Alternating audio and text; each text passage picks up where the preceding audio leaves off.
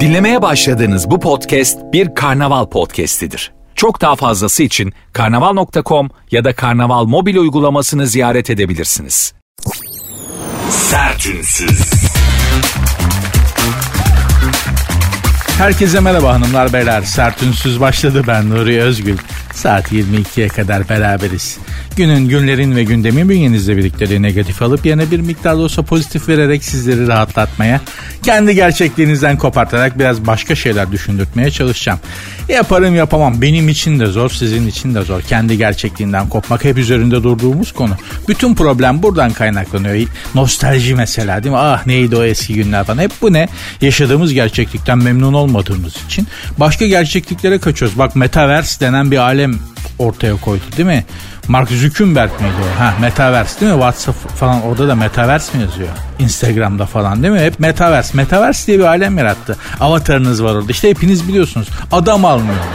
Kıyamet gibi diyorlar. Yakında dünya bütün nüfus dünya nüfusu kadar insan olacak metaverse diyorlar. Sebep buradan memnun değilsin ki. Kendi gerçekliğinden memnun değilsin. Orada bir avatar yaratıyorsun. Ona bir hayat kurmaya çalışıyorsun. Ama bilmediğin bir şey var. O da sensin. Sen neysen bulunduğun gerçeklikte o değişen bir şey yok. Hepimiz aynı gerçekliği yaşıyoruz. Yorumladığımız farklı. Ben diyorum ki ya hayat çok mantar. Niye öyle yorumluyorum? Kimisi diyor ki güzel ya iyi böyle. O da öyle yorumluyor. Tamamen içten gelen bir şey. Ne der Epiktetos abimiz? Allah razı olsun. Çok büyük adamdır gerçekten. Stoa felsefesinin babalarından. Ne der? Mutluluk dışarıdan içeri doğru değil, içeriden dışarı doğru bir harekettir. Yani mutluluk senin içinde arayıp bulman gereken bir şeydir. Onu arayıp bul. Yoksa dışarıdan sahip olun. İşte araba aldım, ev aldım, param yaptım, cukka yaptım, çok güzel sevgili. Aa, aa. Mutluluk diyor dışarıdan içeriye doğru sağlanamaz. İçeriden dışarı doğru sağlaman gerekir. Biz de içeriye bakıyoruz. bakıyoruz abi içeride de bir şey yok ya. İçeride de ne var işte kolesterol yağlanması var. Pankreas büyümesi var. Efendim mide de, deflü var. İçeride olan da bunlar yani bağırsak gazları. Abi işte akciğer biraz zorlanıyor falan. İçeride de çok hayırlı bir şey olmadığı için. Dışarıya bakıyorsun dışarıda da bir şey yok. Pahalılık şu bu falan. Lan ne dışarıdan içeriye mutluluk var ne içeriden dışarıya mutluluk var ne yapacaksın? Başka gerçekliğe kayacaksın işte. Benim de maksadım şu iki saatlik bölüm boyunca hayatınızın bu iki saatlik bölümünü bana ayırın. Ben size başka bir gerçeklik sunayım. Belki burada iki saat boyunca mutlu oluruz hanımlar beyler. Programın Instagram ve Twitter adresleri zaten aynı. Sert unsuz yazıp sonuna iki alt tire koyuyorsunuz. Sert unsuz yazıp sonuna iki alt tire koyuyorsunuz. Böylece hem Instagram'dan hem Twitter'dan bana ulaşabilirsiniz. Hadi başladık bakalım. Sertünsüz.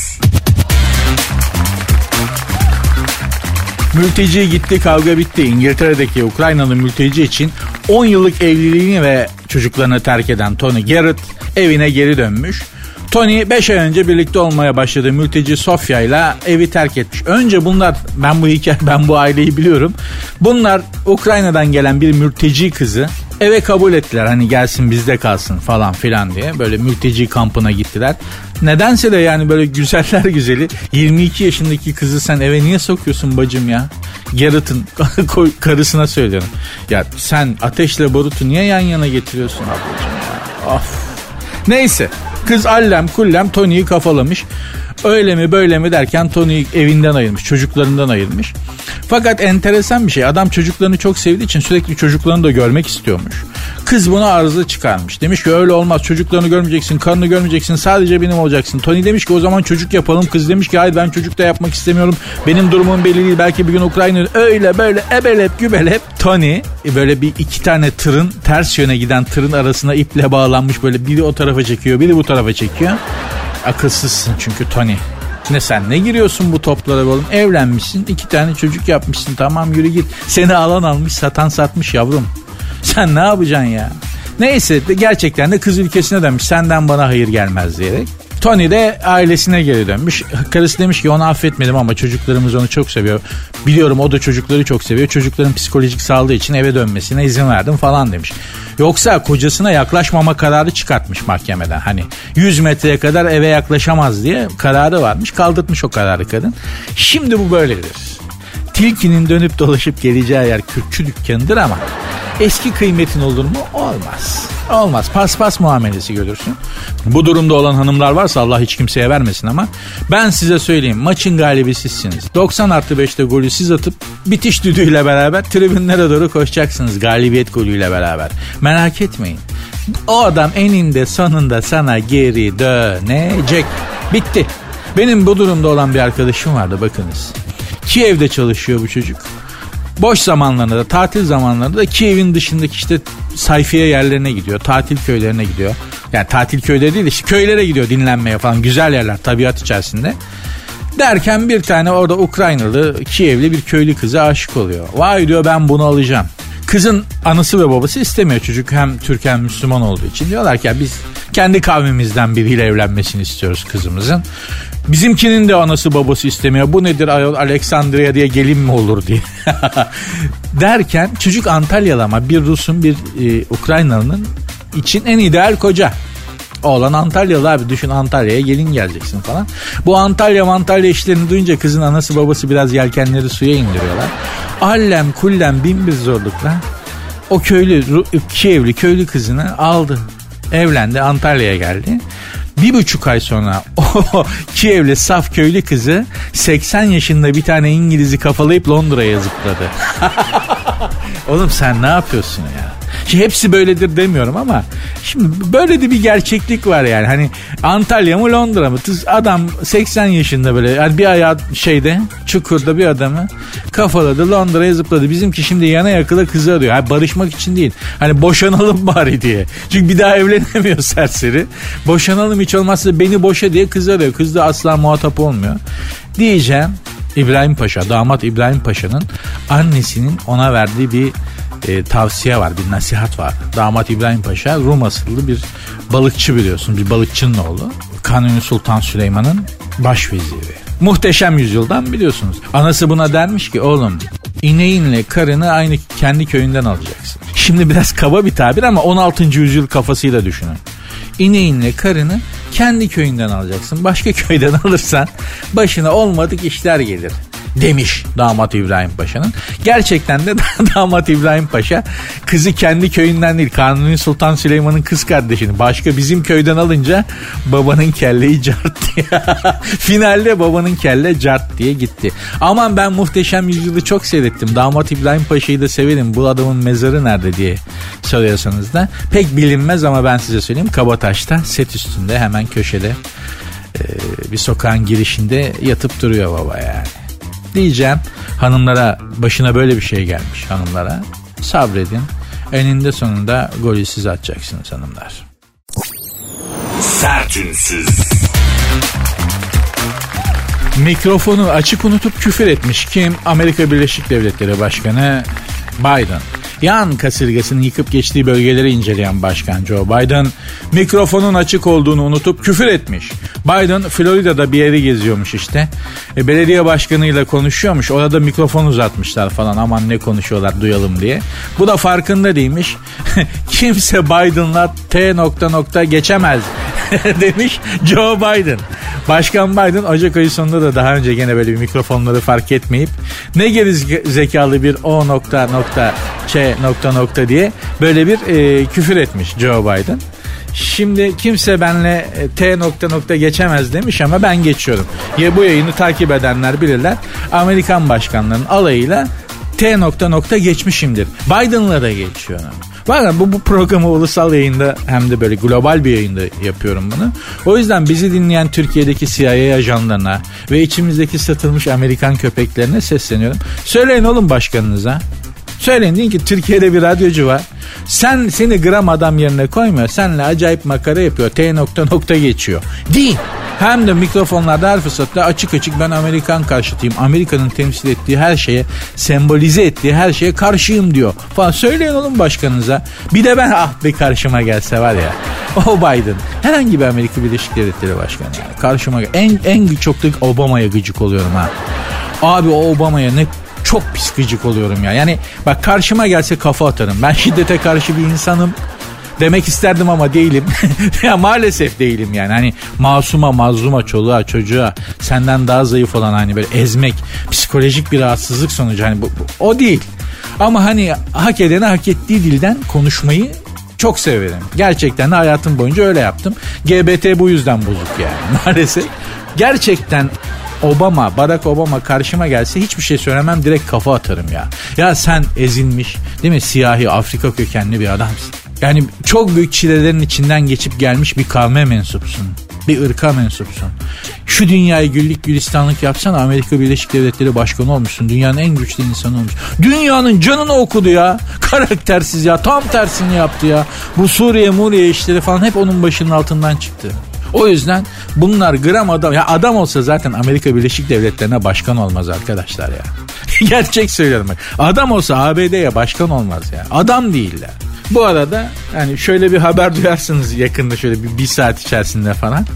Ee, Akdeniz sularında seyreden Amerikan uçak gemisi USS Abraham Lincoln'den bir e, X-Ever füzesi fırlatıldı. Maslak'ta bir radyo binasına çarptı. Bir radyocu Nuri Özgül diye bir radyocu şu anda haber alınamıyor kendisinden falan. Sebebi bu, bu yayındır yani. Onu da söyleyeyim ama ya da mesela yarın yayında şunu söyleyebilirim. Buradan da Joe Biden abime sesleniyorum. Biden abimiz bağışlayıcıdır, büyüktür. Umuyorum o bizi affeder. Kafam güzeldi abi. Nasıl ağzımdan o kelimeler çıktı ben de bilemiyorum. Öyle yapıyorlar ya bir mafya babalarına böyle insanal alemden sallıyor. Lan akıllı ol seni falan. Sonra ertesi gün video yayınlıyor. Ee, bilmem ne abi affedicidir. Bizi bağışlayacaktır kafamız güzeldi abi bilemedik falan diye ters geri vites yapıyorlar ya. Ha o ne demek? Yani böyle bir şey söylersen Biden abi beni affet abi. Sen büyüksün abi affedicisin abi falan dediğimde ya sen belli ki CIA ya beni aldı Filistin askısına astı ya da güzel bir para verip beni devşirdiler. Yani hani ona da uzak değilim. Nuri'cim al şu bir milyon doları. Bu Amerikan bak karşıtlığından vazgeç derlerse anı en kral Amerikan şeyi ben olurum. Ayrı konu. O konuşulur masada. Rakamı konuşuruz Biden abi. Yani ya da CIA bizi dinleyen CIA ajanları. Rakam konuşacaksak konuşalım yani. Hani ben ona da uzak bir Devir öyle ben ne yapayım? Devir böyle. Ar devri değil kar devri. Yapacak bir şey yok. Cukkaya bakmak lazım. Hanımlar beyler programın Instagram ve Allah göstermesin ya. Allah nasip etmesin yani. Ay ay ay. Amerikan uşağı olacağıma ölürüm daha iyi. Hanımlar beyler programın Instagram ve Twitter adreslerini vereyim. Sert unsuz yazıp sonuna iki alt tire koyuyorsunuz. Sert unsuz yazıp sonuna iki alt tire koyuyorsunuz. Buradan bana ulaşabilirsiniz hem Instagram'dan hem Twitter'dan. Sertünsüz. Mevlüt Tezel'in hanım, haberi hanımlar beyler. Z kuşağı mı 65 yaş üstü mü? Biliyorsunuz ülkemizde seçimler yavaş yavaş yaklaşıyor. Yapılan politik siyasi açıklamalardan da fark edeceğiniz üzere Değil mi? Seçimlerin yaklaştığı hissediliyor. Şunu yapacağız, bunu yapacağız, işte esnafa destek vereceğiz, EYT işini halledeceğiz merak etmeyin falan gibi. Hani siyaset bize yaklaşmaya başladı. Çünkü siyaset daha çok kapitalse, yüksek kapitale, para sahiplerine, sermaye sahiplerine yakındır. İcraatlar hep onlar için yapılır. Çünkü şöyle bir zihniyet vardır. Yani biz iş dünyasına para verelim, imkan sağlayalım. Onlar da istihdam yaratsınlar, işsizlik düşsün, ekonomi canlansın falan. Bu Özal'dan beri böyledir. Yani onlara aktarılır. Sana bir şey aktarılmaz. Sana onlar üzerinden bir şeyler aktarmaya çalış. Seçim zamanları hariç. Seçim zamanları işte emekli maaşları, maaşlar şunu onu yapacağız, kredi vereceğiz falan. Biraz sana yaklaşırlar. Ülkede de fark ettiğiniz gibi yapılan politik siyasi açıklamalardan seçimin yaklaştığı çok belli. Hani bize doğru gelmeye başladı siyaset, politika. İktidarıyla muhalefetiyle yani. Hani bila istisna hepsi şu anda halka doğru yaklaşmaya başladılar. Fakat bir problem var. Seçimlerde belirleyici olan Z kuşağının e, kimin sahipleneceği, kimin Z kuşağını kafalayacağı çok önemli bir problem. Görünen o ki şu anda ne iktidar ne muhalefet Z kuşağını kafalayabilmiş değil tam olarak ikna edebilmiş değil ama Mevlüt Tezel haberinde başka bir şeye dikkat çekiyor. 65 yaş üstü insanlar Z kuşağından daha kalabalık. Z kuşağının aşağı yukarı ne istediği belli. Bunların ne istediği de belli değil. Çünkü de, tespit edilemiyorlar. Yani pek çoğu internet kullanmıyor. E, iz bırakmıyorlar. Ya ad, yani pek çoğunun karbon ayak izi yok. Pek çoğunun 65 yaş üstünün karbon ayak izi bile yok yani. O kadar belirsiz. Ne düşündükleri, ne istedikleri, ne yapacakları. Dolayısıyla Mevlüt Tezel diyor ki Z kuşağına değil de bu 65 yaş üstü gruba dikkat edin. Muhtemelen seçimde de onların ne yapacağı belli olacak. Gerçekten de doğru. Şimdi 65 yaş üstü insanların hayattan ne beklediğine bakmak lazım. İşte onu da tespit edemiyoruz. Çünkü dediğin gibi yani adamlar ya da kadınlar yüzde kırkı sadece erkeklerin e, insta şey kullanıyormuş, internet kullanıyormuş. Kadınların da yüzde otuzu 65 yaş üstünde internet kullanıyormuş. O da hani daha çok hani Facebook'ta işte örgü desene bakmak, köyünün videosunu izlemek. Genelde öyle yapıyorlar ya. Köy videolarını izliyorlar falan böyle. Ha, kendi köyünün videosunu falan izliyor, açıyor falan pek bir şey belli etmiyorlar. Ne düşündüklerini, ne istediklerine dair. Açıkçası hani onun da elemiş, eleğini asmış insanlar oldukları için böyle bizim e, genç kuşak gibi kaygıları da yok. Yani ne olacak bu memleketin hali sorusu kafalarında çok fazla dolaşmıyor. Onlar daha çok böyle ya şu anki durum bozulmasın statiko devam etsin. Bu, bu, bu hal bu iyi be abi gidiyoruz böyle falan diye. O yüzden de çok tedirgin edici bir durum var. Gerçekten Z kuşağından daha kalabalık 65 yaş üstü ve git bu da aslında gitgide yaşlanan bir nüfusa sahip olduğumuzu gösteriyor ve ne istediklerini bilmiyoruz. Kime oy atacakları aşağı yukarı belli tahmin edersiniz ama yine de emin olamıyoruz. Ama hedef yanlış. Hep Z kuşağına oynanıyor. Z kuşağının istediği ne? Kesintisiz internet, kesintisiz wifi. Ha değil mi? E bu kerataların daha başka ne isteyecek? Cepte biraz harçlık olsun. Fazla sıkma bunu zorlama. Fazla bir şeye mecbur etme. Tamam dünya onun etrafında dönsün. Z kuşağı bunu istiyor. Ama 65 yaş üstünün ne istediği belli değil. Yani yanmaz kefen istiyor da olabilir. Tamam mı? Kesintisiz internet istiyor da olabilir. Araba da istiyor olabilir. Olmayabilir de. Bilmiyoruz. Belirsiz. Buzdağının görünmeyen yüzü bilmiyoruz. O yüzden bu önümüzdeki seçim hakikaten çok enteresan bir seçim olacak. Bence Cumhuriyet tarihinin hatta siyasi tarihimizin baştan sona demokrasi tarihimizin en enteresan, en önemli seçimi yaklaşıyor arkadaşlar. Allah hakkımızda hayırlısını nasip etsin. Demekten başka bir şey de gelmiyor elimden. Derim de yani. Sertünsüz. Kraliçenin mezarının paralı ziyaret edilmesine ne kadar kötü bir Türkçeymiş bu. Efendim İngiltere Kraliçesi Elizabeth öldü ama mavrası bitmedi. Biliyorsunuz mezarına ziyaret etmek paralı. Böyle müzeye girer gibi bilet alıyorsun. Öyle ziyaret ediyorsun İngiltere Kraliçesini. İngiliz halkı te- tepki göstermiş. 25 sterlin bizim parayla 400 lira mı 500 lira mı ne yapıyor? Ne gideceğim be kar 500 lira vereceğim. Bir de öyle mermerin başında duracağım yani. Deli misiniz nesiniz? İngiliz halkı bile isyan etmiş. Demişler ki ya kraliçemizin başında bir dua edemeyecek miyiz? Niye illa para veriyoruz? 25 sterlin bu zamanda az para mı diye. Kraliçe Elizabeth de mezarında dört dönüyordur yani şu anda. Ben de kendisini hayattayken ziyaret etmek istemiştim. 2015 senesinde bir iş için, liderler konferansı için Londra'da bulunuyordum. Son Londra seyahatim 2015 senesindeydi. Bu İngiltere kraliçesinin yaşadığı işte saray var ya Londra'da. O saraya gittik Buckingham Sarayı'na. Kadir Çöpdemir, Kadir abiyle beraber. Gittik şey var, ferforje demirleri var böyle. Oradan bakıyorsun işte. Bir de bir tane toprak bir bahçe var o gözüküyor. Bir de bina gözüküyor. Baktık çatıda bayrak dalgalanıyor. Buckingham Sarayı'nın çatısında bayrak dalgalanıyorsa kraliçe sarayda demektir. Çatıda bayrak dalgalanmıyorsa kraliçe sarayda değil başka yerde işe güce gitti demektir. Falan baktık bayrak dalgalanıyor fiti fiti. Aa dedim Kadir abi dedim. Kraliçe saraydaymış dedim. Bir ziyaret edelim mi dedim. Gelmişken hani yanımızda da havaalanından böyle fındıklı lokum almıştık. Hani tanışırsak falan sempati yaratalım birileriyle. Olur yani bir İngilizce tanışırsın biriyle tanışırsın. Bak bu da Turkish Delight bebeğim arkadaşım falan diye. ikram ederiz de yanımızda fı- kavrulmuş fındıklı fıstıklı lokum da vardı.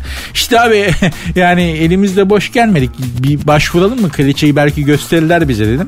Kadir abi de o bütün olgunluğuyla habersiz geldik ayıp olur. Şimdi kadına telaş vermeyelim. Sonra haberli geliriz dedi ve oradan uzadık. Buckingham Sarayı'nın etrafında sağında solunda işte nöbetçi kulübeleri var ve atlı nöbetçiler nöbet tutuyorlar. Ve turistler o atlı nöbetçilerle atın yanında durup böyle fotoğraf çektiriyorlar. Bizim de gittiğimiz geniş bir grup var bayi grubu. Onlar da illa pis bir iştir yani bu bir grupla gezmek gerçekten zor bir iştir. Biri bir tarafa gider biri bir tarafa gider sen onlardan sorumlusundur ona hakim ol buna mukayyet ol dur öyle yapma. Birader tuvalet helal ne tarafta diye soranlar var. Ne bileyim abi ben Londra'da umumi tuvalet nerede ya? Şekeri falan var adamın sürekli tuvalete gitmesi gerek. Sürekli ona umumi hadi gidersin işte bir kafeye restorana yalvarırsın bizdeki gibi değil. Orada öyle bir şey yok abi. Sokmuyorlar yani. Ya rezil bir işti. Bir de fotoğraf çektirme tribi vardır. Fotoğrafları sana çektirirler. Herkes kareye kadraja girmek istediği için. Sen hani dışarıdan bir adamsın. Birader şurada bir fotoğrafımızı çek falan. Bu abilerden bir tanesi de bu atlı işte nöbetçilerin yanında fotoğraf çektirmek istedi. At ama.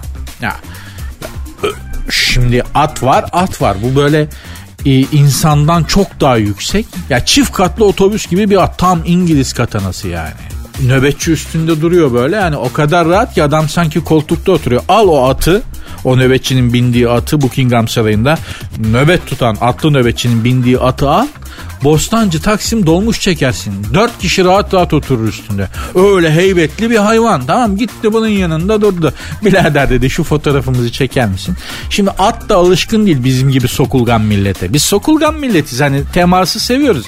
Şimdi oraya gelen Alman, İngiliz atın yanında belli bir psikolojik mesafe bırakıyor. Bir metre falan öyle fotoğraf çektiriyor. Bizimki atın ağzına girdi abi. atın ağzına girdi. Bizde psikolojik mesafe diye bir şey yok ya. Vay ne haber diye koluna girersin birinin falan dokunursun.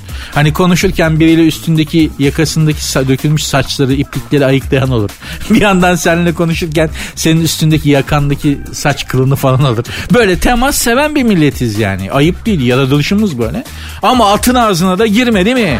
Hayvan alışkın değil ki o kadar yakın mesafede bir yabancıya. O kadar sokulunca ben de böyle fotoğrafı çekeceğim. At kafayı salladı. Yaptı böyle bir hani git dedi kafasını salladı hızlıca. Abi döndü. Hiç unutmuyorum Konya bahisiydi. Abi döndü. dedi ata. Şimdi at İngiliz atı. Brrr diye bir lafla daha önce de muhatap olmadığı için at döndü İngiliz atı daha önce brrr diye bir şey duymadığı için döndü bizimkine baktı ve atın gözlerinde o soru işaretini gördüm ya alt yazı olarak geçti. What do you mean? ne demek istiyorsun? brrr ne? İngiliz hayvan o kadar asılken brrr diye bir laf daha önce duymamış. Acaba ben buna nasıl bir karşılık vermem gerekiyor der gibi. Hayvan uzun uzun bizimkine baktı. Ben fotoğrafı çektim efendi gibi. Oradan uzaklaştık. Programın Instagram ve Twitter adresini vereyim de belki bana yazarsınız.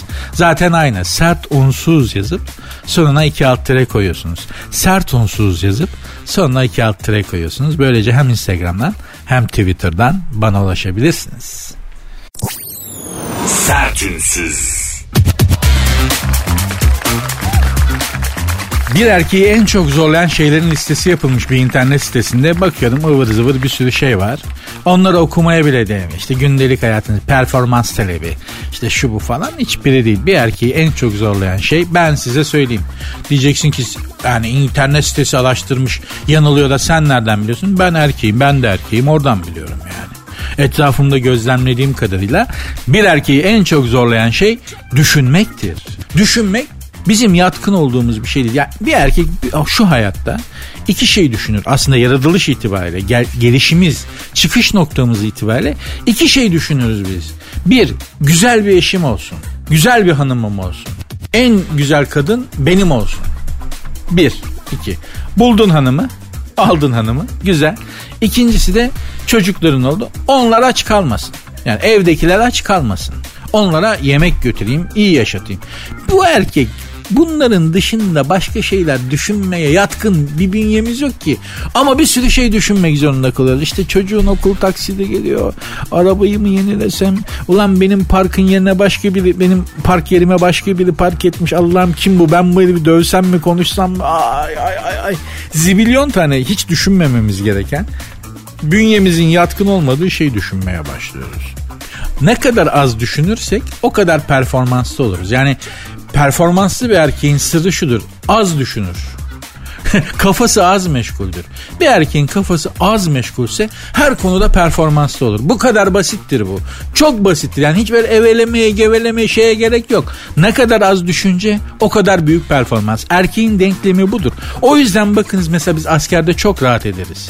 Biz erkekler. Neden milyon tane askerlik hatıramız var? Neden hiç hep her mevzuda bir bir askerlik hatırası bir askerliğe dönüyoruz? Çünkü hiç düşünmemize gerek yok ki askerde. Hep bizim yerimize düşünülüyor. Komutanlar bizim yerimize düşünüyorlar. Sana sadece şunu yap bunu yap diyorlar. Yaparken de düşünme diyorlar ha. Bak cennet ya. Yani askerde şöyle bir şey vardı. Şimdi askerlikten bahsediyor gibi olacağım ama erkeğin düşünmekten ne kadar rahatsız olduğunu anlatıyorum aslında. Askerde bir şey vardır. Emir yorumlanmaz sana komutanın bir emir veriyorsa ya bu niye böyle böyle olsaydı öyle olurdu öyle bunu düşünmeyeceksin. Düşünmek yok. Yap yap yat yat kalk neden yatıyorsun? Saçma burası çamur az kenara yatayım yok. Yat dediği yere yatacaksın. Ya cennet düşünmüyorsun hiç. Senin için düşünülmüş çünkü. Her şey emirle yapılıyor. Sen sadece söyleneni yapıyorsun. Bir şey söylenmediği zaman da yatıyorsun. Yani istirahat ediyorsun. Onun dışında bak bir erkek için cennettir. O yüzden hanımlara tavsiyem gerçekten performanslı bir eşiniz olsun istiyorsanız, mutlu bir eşiniz, mutlu bir kocanız olsun diyorsanız onun mümkün olduğu kadar az düşünmesine gayret edin. Çok performanslı olacaksınız en azından. Cildiniz ya cildiniz düzelecek ya. Vallahi mermer gibi cildiniz olacak abicim. Az düşünün biraz ya. Sertünsüz. Maske takma cezası kaldırılıyormuş. Bir dönem biliyorsunuz maske takmayanlara ceza veriliyordu. 900 TL kadar bir ceza kesiliyordu. Efendim bu cezanın silinmesi yeni bir torba yasa gelecekmiş meclise ve bu, bu torba yasada maske takma cezasının silinmesi söz konusuymuş. Yani maske takmıyorsun diye ceza yedin yedin yedin yedin ödemedin. Evet şimdi o cezalar siliniyormuş kaldırılıyormuş. E peki soru şu maske takmayıp da ceza yiyip ödeyenler ne olacak? Değil mi? Yani ceza yedim. Vatandaşlık bilincim var. Bir miktar da olsa var. Maske takmadım ama olsun cezasını ödedim. Devlet ceza yazmış. Ödeyeyim falan dedim böyle vatandaşlık şuurum var. Ondan durumu ne olacak diye soruyorlar. Hiçbir şey. Ödediğinle kalacaksın. Çok affedersin ama hani hafiften bir enayi hissetme durumu olacak. Bu böyle olur zaten. Mesela sürekli ben bildim bilir bu kaçıncıydı kim bilir. Vergi affı falan çıkıyor. Değil mi? İşte yok taksitlendirme yok yapılandırma mapılandırma diyor. Sürekli borcunu ödemeyen vergi borcunu ödemeyen esnaf için bir şeyler çıkıyor. Belli aralıklarla çıkıyor bu. Çıkmıyor değil. E hiç düşünüyorlar mı ya vergisini düzenli ödeyen sistematik olarak ödeyen hiç geciktirmeyen esnaf ne hisseder diye düşünülüyor mu? Düşünülmüyor. Hayır. Onlar sadece böyle ödedikleriyle kalıyorlar yani. Ya bu esnaf kendini kötü hisseder. Ayıptır. Hiç olmazsa vergisi ödeyeni de onore edelim bir şey yapalım diye. Yok. Kemal Tahir'in kondurma siyaseti diye bir öyküsü vardır hanımlar beyler. Ki öykünün adı bulabilirsiniz okuyun. Kondurma siyaseti öykünün adı.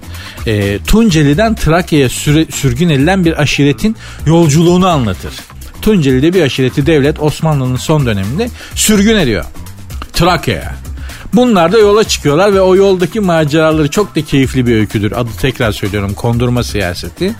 Orada biri sürgün yüzünden üzülen aşiret liderine şöyle der.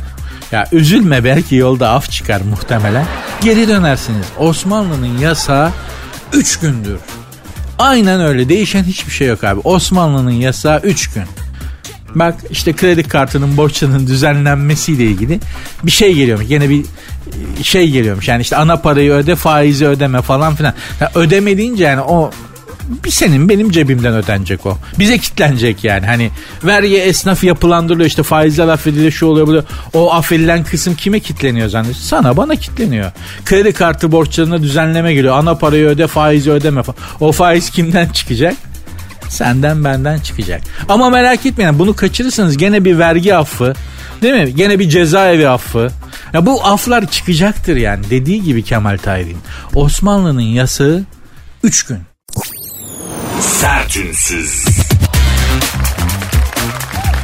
Uzaya reklam vermenin maliyeti belli olmuş. Rus bilim insanları uzaya yerleştirilebilecek olası bir reklam tabelası için gereken sistemin maliyetini açıklamışlar. Ee, ne kadarmış? Ama rakam vermemişler yani. Şimdi uzayda e, 2020 yılında ilk adımları atılmış. Bildiğin böyle uzak kafanı kaldıracaksın gökyüzünde reklam var abi.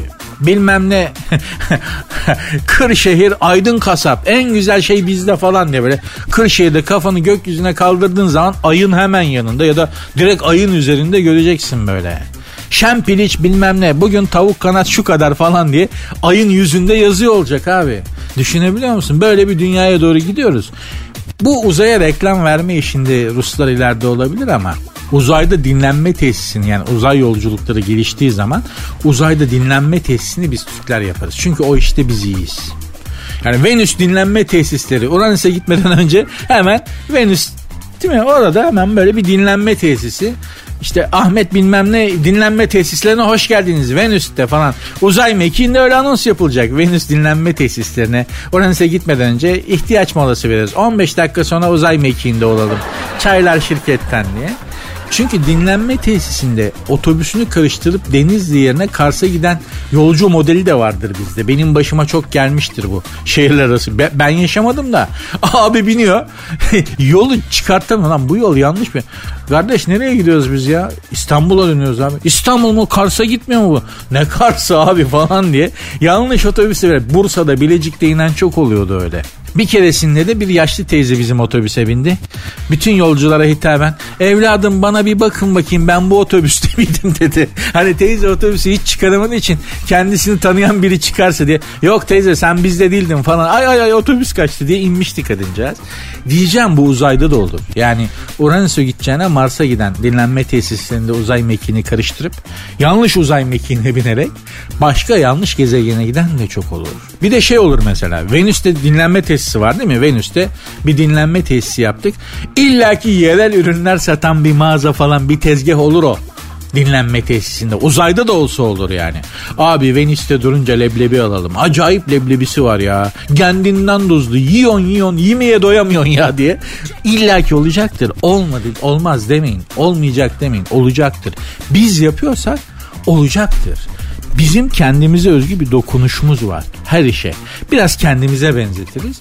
Venüs dinlenme tesisleri de olacaktır. Venüs dinlenme tesislerinde yerel ürün satan tezgah da olacaktır. Olacak bu. Biliyoruz da konuşuyoruz. Programın Instagram ve Twitter adreslerini vereyim. Bir gün olmazsa yazarsınız bana. Ya böyle dedin ama çıkmadı falan diye. Programın Instagram ve Twitter adresleri zaten aynı. Sert unsuz yazıp sonuna iki alt tere koyuyorsunuz. Sert unsuz yazıp sonuna iki alt tere koyuyorsunuz. Hem Instagram'dan hem Twitter'dan bana ulaşabilirsiniz. Sert unsuz. Tarkan'a Bursa'da yoğun ilgi, marka yüzü olduğu alışveriş platformunun yeni reklam çekimleri için Cumalı Kızık'a gelen Tarkan yoğun ilgiyle karşılandı. Megastar megafonla da hayranlarına seslenmiş bakalım ne demiş. Megastar Tarkan megafonu eline alıp kendisine yoğun ilgi gösteren ve izdiham yaratan hayranlarına çok teşekkür ederim her şey için. Ayrıca ilginiz, sevginiz için de çok teşekkürler. Ben de sizleri çok seviyorum. İsterdim ki hepinizle tek tek fotoğraf çektireyim. Ama kalabalıksınız. Ben fotoğraftan sonra hemen kaçacağım. Çekiştirmeyin kıyafetlerimi. Sizleri seviyorum. Şimdi bu konuşmada en önemli olan tek cümle şu. Ya önemli olan tek cümle şu. Çekiştirmeyin kıyafetlerimi. Belli ki adamı biz de biz de yapı itibariyle yaratılışımız itibariyle ünlüyü dürtmek, ünlüyü parmaklamak diye bir şey var. Var bu. Yani hayatım hayatımın 22-23 senesi ünlülerin içinde geçti. Ne yerli yabancı. Andy Garcia ile bile yan yana geldim. yani yan yana gelebildiğim en ünlü insan Andy Garcia değil mi? Penelope Cruz'la da yan yana geldim. Uma Thurman'la da yan yana geldim. Ama söylüyor muyum? Havasını atıyor muyum? Ha Penelope Cruz'la baya böyle anlatmıştım. Podcast'lerde var. Karnaval.com'a girerseniz programın podcastlerinden birinde var. Penelope Cruz'la Fransa'da Cannes şehrinde film festivalinde bir parfüm mağazasında karşılaştık. Bayağı da sevdik birbirimizi yani. Muhabbetimiz tuttu. Sonra onun 2 metre 2 metre böyle bekar gardırobu gibi iri yarı bir kocası var. Javier Bardem. O geldi kıllandı uzaktan. Ulan Samim böyle ne konuşuyor benim hanım böyle yabancı bir adımla ha ha ha iyi falan. Hatunu aldı paketledi götürdü tamam hayatım falan filan diye götürdü adama şey kadını Penelope Cruz'la da muhabbetim var. Değişmeyen bir şey var ama yani biz ünlüyü mıncıklamak, ünlüyü böyle parmakla dürtelemek böyle bir huyumuz var. Mesela Pascal Numa benim arkadaşımdır. Pascal'da çok sık fotoğraf çektirmek isteyenler oluyor. Yani bir yere gidiyorsun adam oturamıyor bile. Sürekli gelen fotoğraf çektirmek isteyen biri oluyor. Bir zannediyorum fuara gittik Pascal'la. Geziyoruz fuarda yani. Sürekli fotoğraf çektirmek isteyenler falan oluyor. Ben de böyle kenarda duruyorum. Bir süre sonra hani Pascal'dan koptuğum için beni onun yanında olduğumu bilmeyenler benim yanımda Pascal hakkında konuşuyorlar. Fotoğraf çektirenlerden biri bir çocuk şöyle dedi. Abi dedi fotoğraf çektirmek için dedi beline sarıldım dedi. Parmaklarımla böyle mıncıkladım dedi. Adamın etine parmak batmıyor lan dedi. Pascal dedi. Pascal'a dedim ki sana Pascal hep böyle mi oluyor ya dedim. Hiç sorma abi dedi ya yediğimiz parmağın adli hesabı yok. Ne sen ne ben söyleyeyim dedi. Tarkan da bak çekiştirmeyin kıyafetlerimi diyor. O aslında hani parmaklamayın lan beni falan diyor da kibar çocuk ya. Böyle söyleyemediği için çekiştirmeyin kıyafet. Ünlüyü mıncıklamak diye bir şey var abi. Var bu yani. Sertünsüz. Küçük kızına sözleşme imzalatan baba. Küçük kızına Şampiyonlar Ligi müziği eşliğinde 2041 yılına kadar erkek arkadaşı olmayacağına dair sözleşme imzalatan baba izlenme rekorları kırıyor. Adamcağız küçücük daha kızcağız yani 4-5 yaşında. Adam Şampiyonlar Ligi müziğini açmış. Kızına da bir sözleşme yazmış ve tek maddelik 2041 yılına kadar erkek arkadaşım olmayacak söz veriyorum diye kızına sözleşme imzalatmış böyle ağır yaptırımlar olan. Babacım yaşı gelince ne sözleşme dinler o ne seni dinler ne onu dinler ne bunu dinler. Baba kız ilişkisi çok özeldir ama şimdi benim çocuğum yok ama yani kızım olsa bir de üzerime ruhsatlı silahım olurdu. Olurdu abi. Bir gün çünkü hani kızların eğer ideal bir babaysanız, iyi bir ortalama bir babaysan kızın kahramanı sensin ve mutlaka hayat arkadaşı olarak seçeceği erkek de senden izler olacak. Olacak yani bu böyle. Kendisi seçmişse evleneceği kişiyi kendinden bir şeyler bulacaksın damadında. Bulamıyorsan zaten zaten kız babalarını da gıcık eden o. Hani kız bir gün kerkenizin tekini takıp koluna işte babacığım bu adamla evlenmek istiyorum diye getirdiğinde bakın bunun nesi ne alaka yani bu ne yani falan diye. Bizim Pascal Numa az önce bahsetmiştim. Onun kızları var mesela damatlara ölüm diyor bağırıyor adam kız babası. Nefret ediyor. Kızlarımı evlen Fransız bu ha. Hani değişmiyor evrensel bir şey kız babası olmak. Damatlara ölüm damat da kadar iğrenç bir yaratık var mı falan diyor Pascal yani. Benim kızım kimseyle evlenemez ne münasebet falan diye çıldırıyor adam kızlarının evlenmesi söz konusu olduğunda. Böyledir. Ama kız babaları ile ilgili evlat sahibi olmakla ilgili ama kız çocuğu olmakla sahibi olmakla ilgili enteresan bir gözlemim olmuştu. Benim bulunduğum yaşadığım yerde böyle trafiğe kapalı bir yürüme yolu var. Ağaçlıklı çok güzel top, dolgu toprak sert böyle. Çok hani Avrupa'yı bir yer gerçekten. Ee, orada ben yürüyüş yaparken bir adam bir gün kızıyla bir bisiklet almış. Kızı da işte kafasına kas kalmış küçük kızına. Bisiklete binmiyor öğretecek. O yardımcı tekerlekler de var. Arka tekerle monte edilmiş falan. Onu öğretiyordu. Bir gün işte aman kızım dikkat et öyle yap böyle yap derken gün geldi o yardımcı tekerlekleri çıkardılar. Her gün denk geliyoruz aynı saatlerde. Gene ama adam kızın arkasından gidiyor. Seleyi tutuyor kız devrilmesin diye. Kız bağırıyor baba ne olur beni bırakma. Baba bırakmıyorsun değil mi? Tutuyorsun değil mi? Tutuyorum kızım hadi yürü falan derken bir gün kız sürmeyi öğrendi zaman içerisinde. Adam kızcağız iki tekerlekli bisikletin üstünden giderken baktım babası da arkasından koşuyor kızın. Bir, iki, üç kız bir gün şey dedi ya. Baba gelme artık peşimden ben kendim kullanabiliyorum dedi. Adam öyle kaldı ve kızın arkasından baktı.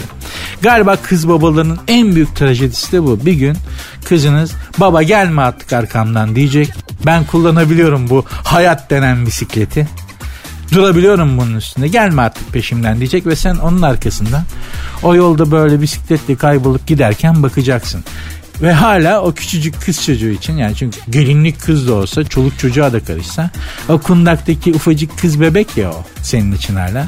Onun arkasından öylece bakıp kalmakta kız babalarının zannediyorum en büyük trajedisi en zor olan imtihanı ama yapacak bir şey yok.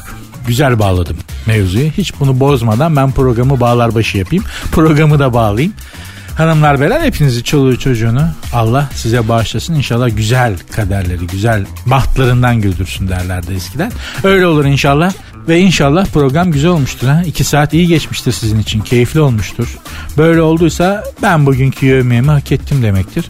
Başımı da yastığa gönül rahatlığı, rahatlığıyla koyabilirim. Programın Instagram ve Twitter adreslerini hatırlatayım. Belki bana yazmak istersiniz. Mentionlaşmak isterseniz olabilir. Sert unsuz yazıp sonuna iki alt tire koyuyorsunuz. Sert unsuz yazarak sonuna iki alt tire koyduğunuz bile hem Instagram'dan hem Twitter'dan bana ulaşabilirsiniz. Kendinize iyi bakın. Görüşmek üzere. Dinlemiş olduğunuz bu podcast bir karnaval podcastidir. Çok daha fazlası için karnaval.com ya da karnaval mobil uygulamasını ziyaret edebilirsiniz.